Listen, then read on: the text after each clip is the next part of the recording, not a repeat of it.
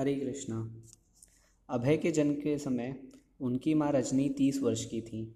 अभय के पिता की तरह उनके माता भी दीर्घ परंपरा वाले एक गौड़ी वैष्णव परिवार से थी। पति की अपेक्षा उनका रंग सांवला था और जहाँ पति शांत स्वभाव के थे, वे शीघ्र आवेश में आ जाती थी। अभय ने पाया कि उनके माता पिता का जीवन शांतिपूर्ण था। घर में कोई दाम्पत्य कलह या जटिल असंतोष नहीं था। रजनी पतिव्रता और धार्मिक विचारों की थी। परंपरागत वैदिक अर्थ में एक आदर्श पत्नी थी, जिनका जीवन पति और बच्चों की देखभाल को अर्पित था। अभय देखते कि उनकी माता अपनी प्रार्थनाओं, मनौतियों और धार्मिक कृत्यों द्वारा सदैव यही सहज एवं भावुक प्रयत्न करती कि उनके पुत्र का जीवन सुरक्षित रहे। वे जब कभी खेलने के लिए भी बाहर जाते तो उनकी माँ उन्हें ठीक से कपड़े पहनाती और उंगली में थूक लेकर उनके माथे पर लगाती। अभय की समझ में इसका महत्व कभी नहीं आया, किंतु चूँकि वे उनकी माता थी, अतः वे यह सब करती थी तो अभय मालिक की बगल में कुत्ते की भांति विनम्रतापूर्वक खड़े रहते। गौर मोहन की भांति ही रजनी अभय को बहुत प्यार करती थी, किंतु जहाँ उनके पति पुत्र के प्रति अपना प्यार, अपनी उदारता और उसकी आध्यात्मिक सफलता की योजनाओं द्वारा अभिव्यक्त करते, वहाँ वे अभय को खतरों, रोगों और मृत्यु से बचाने के लिए प्रयत्नों से करती। एक बार उन्होंने अपने स्तन का खून एक देवता को इस प्रार्थना के साथ चढ़ाया कि वह अभय की हर खतरों में रक्षा करे। अभय के जन्म पर उनकी माँ ने तब तक बाएँ हाथ से खाने का व्रत लिया जब तक कि अभय उसे देखकर यह प्रश्न न कहें कि, माँ, तू गलत हाथ से क्यों खा रही है?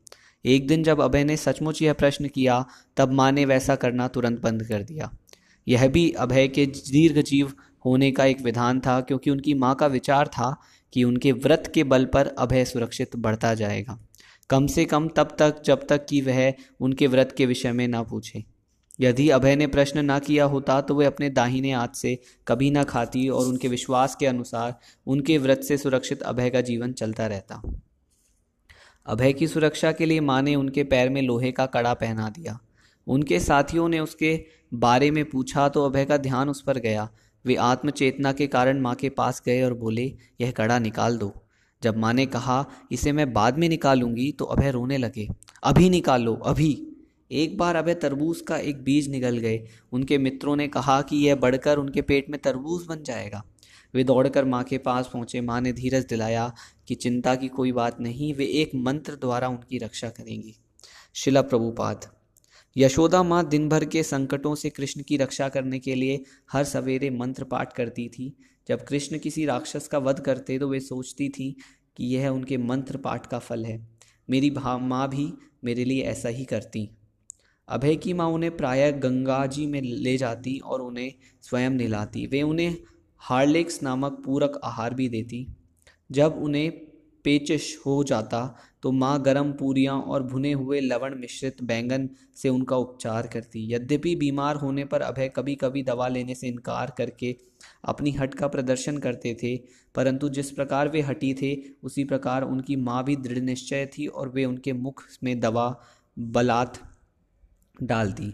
यद्यपि ऐसा करने में उन्हें पकड़ने के लिए कभी कभी तीन सहायकों की ज़रूरत पड़ती।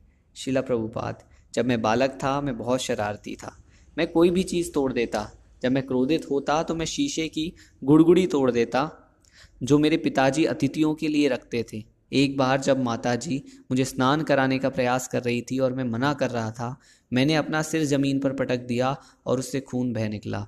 सब दौड़ते हुए आ गए और कहने लगे, आप क्या कर रही हैं? आप तो बच्चे को मार डालेंगी।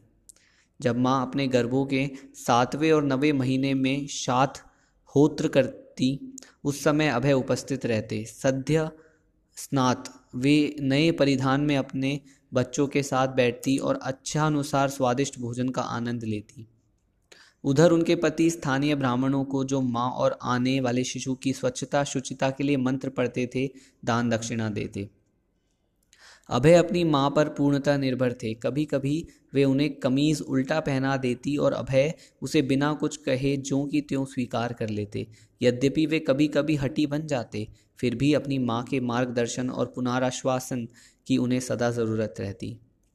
जब उन्हें शौचालय जाना होता तो वे माँ की साड़ी पकड़कर उनके पास ऊपर नीचे कूदने फांदने लगते और कहते, पेशाब माँ, पेशाब तो तुम्हें रोक कौन रहा है? वे कहती। हाँ तुम जा सकते हो। केवल तब उनकी अनुमति पाने पर ही वे जाते। कभी कभी निर्भरता जनित घनिष्ठता में उनकी माँ उनकी विरोधी बन जाती। एक बार जब उनका दूध का दांत टूट गया और माँ की सलाह मानकर अभय ने रात में उसे तकिए के नीचे रख दिया तो दांत गायब हो गया और उसके स्थान पर कुछ पैसे मिले। अभय ने पैसे माँ को संभाल कर रखने को दिए। दोनों के निरंतर संसर्ग में एक बार जब उनकी माँ ने उनका विरोध किया तो उन्होंने मांगा कि मैं अपने पैसे वापस चाहता हूँ, मैं घर से चला जाऊँगा। अब आप मेरे पैसे मुझे वापस दे दीजिए। जब माँ को जूड़ा बंधवाना होता तो इसके लिए वे हर बार अपनी बेटियों से कहती। किंतु जब अभय उपस्थित होते तो वे स्वयं जूड़ा बांधने का आग्रह करते और ऐसी बाधा पैदा करते कि बेटियाँ उनसे हार मान जाती। एक बार महिलाओं की प्रथा का अनुकरण करते हुए जो परवादी के अवसरों पर अपने तलवे रंगती हैं। अभय ने अपने पैरों के तलवों को लाल रंग से रंग डाला। उनकी माँ ने मना करना चाहा यह कहते हुए कि बच्चे ऐसा नहीं करते, लेकिन अभय ने आग्रह किया, नहीं, मैं ज़रूर करूँगा। अभय स्कूल जाना नहीं चाहते थे। वे सोचते थे, मैं स्कूल क्यों जाऊँ? मैं दिन भर खेलूँगा। जब माँ ने गौर मोहन से शिकायत की तो इस विश्वास के साथ कि पिताजी उन्हें लाड़ प्यार करेंगे अभय ने कहा, नहीं, मैं कल स्कूल जाऊँगा। ठीक है, वह कल स्कूल जाएगा गौर मोहन ने कहा। यह बहुत अच्छा है, लेकिन दूसरे दिन सवेरे अभय ने बीमारी का बहाना किया और पिता ने उनकी बात मान ली। रजनी को इस बात से बड़ी चिंता हुई कि बच्चा स्कूल नहीं जाना चाहता। उन्होंने उसे स्कूल ले जाने के लिए एक आदमी को चार रुपये वेतन पर रखा। वह आदमी जिसका नाम दामोदर था, अभय की कमर में रस्सी बांधकर जो उस समय दंड देने का एक आम ढंग था, उन्हें स्कूल ले जाता और अध्यापक के सामने प्रस्तुत करता। जब अभय भाग जाने का प्रयत्न करते तो दामोदर उन्हें पकड़ लेता और अपनी गोद में उठाकर ले जाता। इस प्रकार कई बार बलपूर्वक भेजे जाने पर अभय अपने आप स्कूल जाने लगे। वे ध्यान लगाकर पढ़ने वाले और नेक चाल व्यवहार के विद्यार्थी सिद्ध हुए।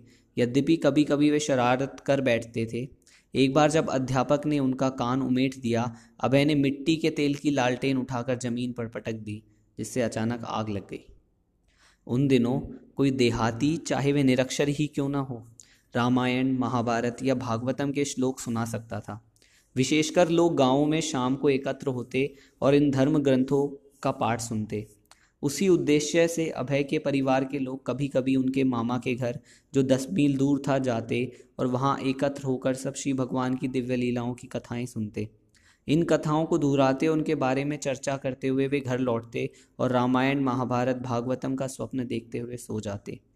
तीसरे पहर के विश्राम और स्नान के बाद अभय प्राय एक पड़ोसी के घर चले जाते और महाभारत के शाम श्वेत चित्रों का अवलोकन करते। उनकी दाती उनको बंगला महाभारत से नित्य पाठ करने को कहती।